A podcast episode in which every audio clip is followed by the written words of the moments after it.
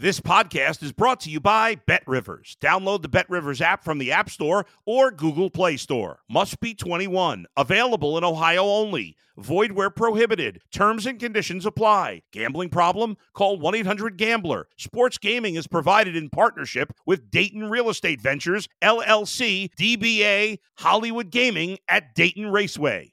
If you're a tennis fan, you'll love Betting Weekly Game Bet Match on the Bet Rivers Network. Whether you're a better or just love tennis, you'll enjoy the in depth analysis each week of the tennis calendar. Subscribe to Game Bet Match today from your favorite podcast provider. You're listening to the Danny Mac Podcast on the Bet Rivers Network. Glad you're with me on the Bet Rivers Podcast Network. My name is Dan McNeil, and I will try to talk fast because I have a lot of things I want to get in, and I want to try and get it in in just a little more than 15 minutes if possible. That's the sweet spot for the length of a podcast, I'm told by research and development. Man, you need a Venn diagram to figure out this National Football League coaching carousel, and it intersects in several parts of the country with the college game, and changes are coming everywhere. This is not the reason we sign up for Saturday afternoons and Sunday all day, all night. Uh, we want to watch great players do exciting things. We love the grace, the, the the physical brutality of the game. The game is attractive to us when it's being played, but the game behind the game never has been more interesting. And I would love to hear somebody take a counterpoint to that uh, because you have the greatest coaches in the game's history at both college and pro levels walking away. One, not on his own accord, Bill Belichick. The other, finally saying, you know, Nick Saban, I've, I've had enough. And the implications of that in just a little bit. But all of these, all of these coaching searches for new headmasters, the departures, whether university or team driven or an individual walking away, as is in the case of a couple of people who are on this diagram.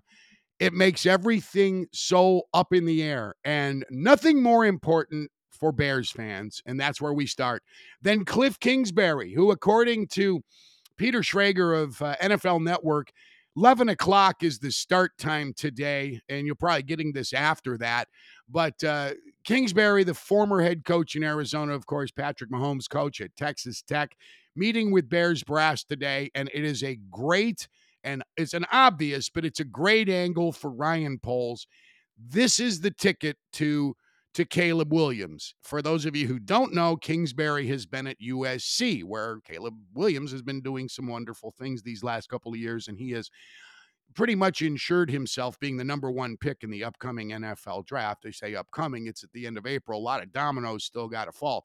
But I, I believe a lot of of what I've read and heard because and not all and not from guys who just comment with keyboard muscles on social media, uh, but don't have affiliations. But I know for for a fact there is is is fire behind the smoke on Caleb Williams and the anti-Chicago mm, sentiment that people have told you he and his father have. That's a way to get into his heart is go to Cliff Kingsbury. If the Bears can get Cliff Kingsbury if in fact he is the right guy for the job, the right fit for the organization, if they like what they hear today, and if the relationship with Williams and Kingsbury is a good one, it's a no brainer you hire this guy. And maybe he can be a, a, great coordinator. He wasn't a very good head coach in Arizona. He was ill prepared to take the job. It was a dice roll on the Cardinals' part, but he's not going to be the HC here. He's going to be the OC. And Matt Eberflus will be better served with him than he was with Luke Getsy.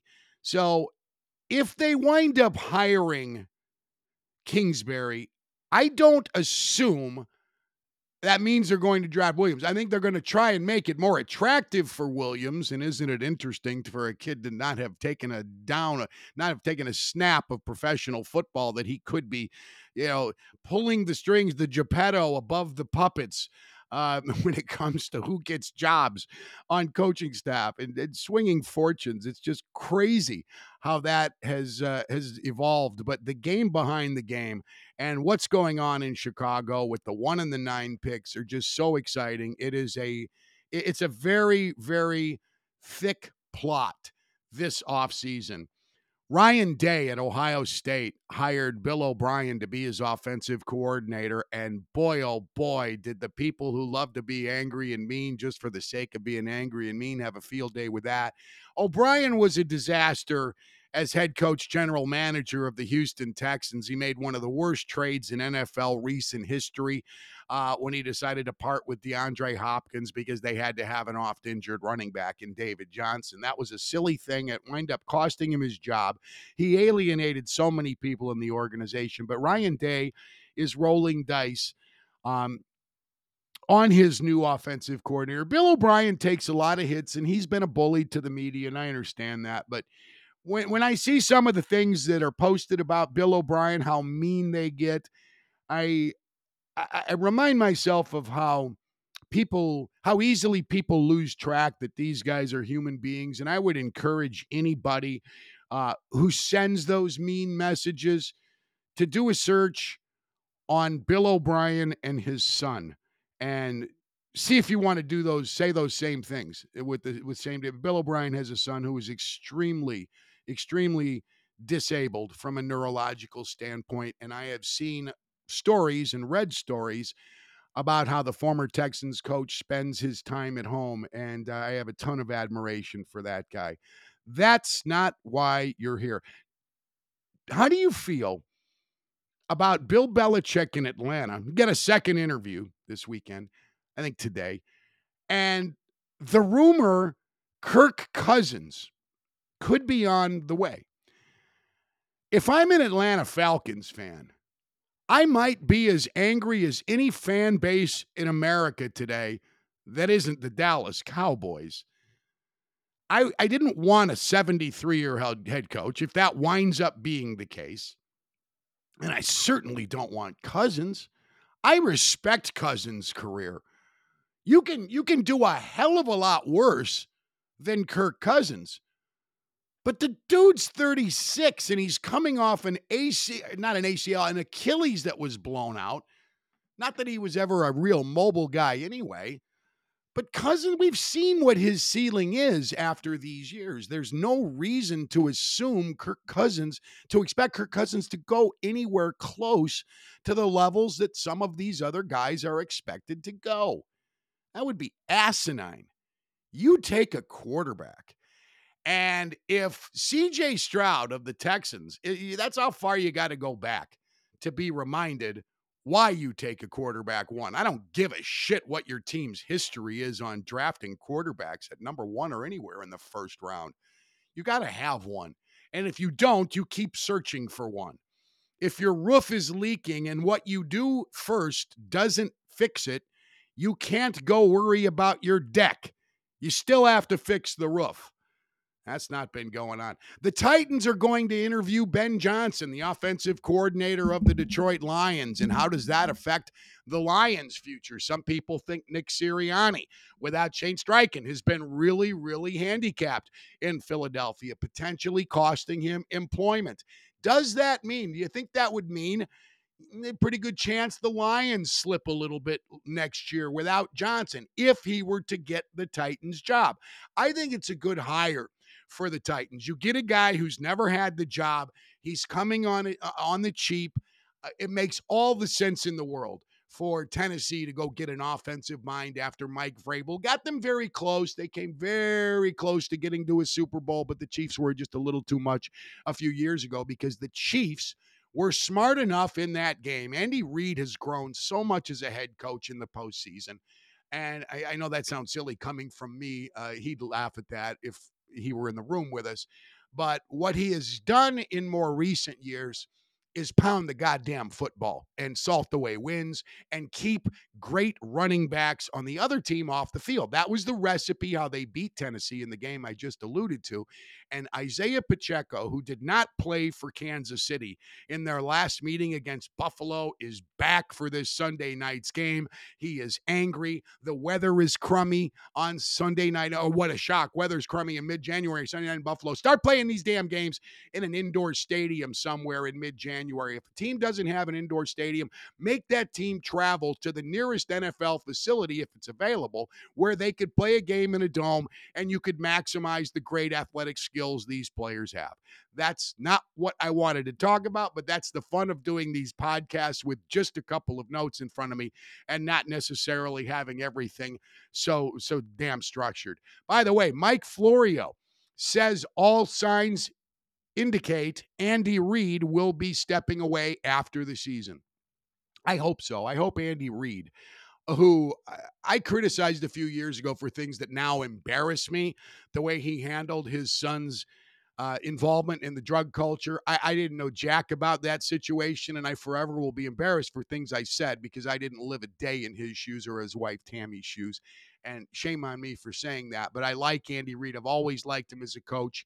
Uh, I, I I thought he needed to win a Super Bowl to cement his place in history, and now he's got two of them, possibly three. Mahomes going for his 13th playoff win. Incorrect. That that would make him third. That gets him even, or tied for third. That gets him even with Ben Roethlisberger and with Brett Favre. And if he goes on to win Super Bowl 58, he will have the most playoff wins, 15 in NFL history if Andy walks away in Kansas City, does that mean Matt Nagy slides in? You know, I I I don't think that would be something to jump off a bridge to if you're figuratively, if you're a Chiefs fan. Matt Nagy is a smart guy. Now, during his tenure with the Bears, he didn't demonstrate that regularly. He said one thing and then did another. I'm not an idiot. I know we have to run the ball. Dot, dot, dot. Four weeks later, physical game, cold weather, seven rushes against the New Orleans Saints at Soldier Field and an embarrassing loss. A loss, by the way, Sean Payton forecast at breakfast at a Chicago hotel that morning. I got moles everywhere. So be careful what you say when your server is bringing you your bacon and eggs next time you're having breakfast in the city. I uh, I would wish Matt Nagy well. Um, I, I, like the guy. I, I, think he has a perspective a lot of professional coaches in any sport don't possess. He was on the beach for a long time before Andy Reid reached out to him and gave him an opportunity. The dude had trained for a career in real estate. Why he has such perspective is directly related to that. He knows what it's like to be on the outside and he didn't like it. And he waited for his opportunity and he got it and he cashed in. I'd like to think he's smart enough where he could grow and not make those same mistakes again. And maybe I'm wrong. Maybe he won't. Maybe you can, uh, you know, uh, what is, what is the cliche? Carmen DeFalco, a leopard never changes its sour grapes. Um, I, we'll see. Only only time tells. Sean Payton's making eighteen million dollars in Denver. That's the most any coach in the NFL has ever paid. Jim Harbaugh to Los Angeles with the Chargers. Why hasn't it happened yet, Mac? You forecast earlier in the week it was going to happen. You went out and told the world on uh, the internet this is going to happen. He's the new head coach of the Chargers. Where is he? Jim Harbaugh is a guy who likes Jim Harbaugh. Nobody's a bigger fan than he is. And the University of Michigan is doing everything it can to keep him. I believe he will be the head coach of the Chargers. I'm surprised it hasn't happened yet, but then again, I'm not because I kind of ha- I have a pretty good understanding of what goes on between the ears of a guy like Jim, and I haven't talked to him in more than 20 years, but I watch what he says, I read what he says, and I think he's a very good example of what happens to a guy when he accomplishes enormous things and believes he should have everything placed in front of him. And I would not be surprised if his demands at the Chargers were met and then potentially he asked for. I'm just, I'm not saying I know this. But I would not be surprised at all if the University of Michigan, which probably is hedging on whether they want to pay him all of his money, even if he were to be suspended by the NCAA, that's a probable hiccup in that deal. I, am not sure um, if a professional team, you know, like the Chargers, which has never spent more than five million a year on a head coach, is going to want to meet what Michigan is offering this dude. You've seen 11 million. I've heard as much as 12 and a half, 13 million, uh, and institutional control it's between the Chargers and and the Wolverines, alma mater. I don't know what Harbaugh wants to do. Like I said, I don't know the dude. I haven't talked to him in years. If he wants to be the greatest head coach in, in the sports history, he needs to get back up to the NFL level and win a couple of Super Bowl titles, like six of them. Uh, young enough to do that if he wins six and 12, maybe. Then again, you look at Belichick, he's in his 70s and he won as recently as four years, five years ago. Um, Harbaugh is a great coach, but his ego has gotten the best of him. And I still think it's Los Angeles with the Chargers, but Mike Vrabel interviewed there. What does Mike Vrabel do for Justin Herbert? Man, I don't know. What does Jim Harbaugh do for him? What has Jim Harbaugh done with quarterbacks? Really, you could say J.J. McCarthy just won a national championship, Mac. You watch football? Yeah, I got that. You got to go back to Colin Kaepernick in San Francisco for the next one. And Kaepernick was successful most largely because he ran with the football. I'm not saying he was as stiff as a passer, but his success was predicated on what he did with his legs, as they like to say. Good luck this NFL weekend. I'm taking the 49ers laying the nine and a half against the Packers. I think that appears to be the most obvious game on the board. I likely will take the Chiefs on the road Sunday night. Still mulling that one. That figures to be the most competitive game of the weekend. Do the Texans play with the Ravens? Maybe, but I don't think so. I know how much John Harbaugh has beaten it into the heads of his Ravens defenders. This CJ Stroud will kick your ass right out of the playoffs if you take a minute off this week. Harbaugh is terrific after the bye. You may have heard that a time or two over the years. Green Bay with Jordan Love could get thumped. Maybe it's a better weekend for Bears fans. If you get Cliff Kingsbury, that would be a real good start. Thanks for listening to the Danny Mac podcast produced by Sam Michael. Adam Delevitt runs the show at Bet Rivers Podcast Network. Good luck this weekend. Back Monday. Thanks for listening to the Danny Mac podcast on the Bet Rivers Network.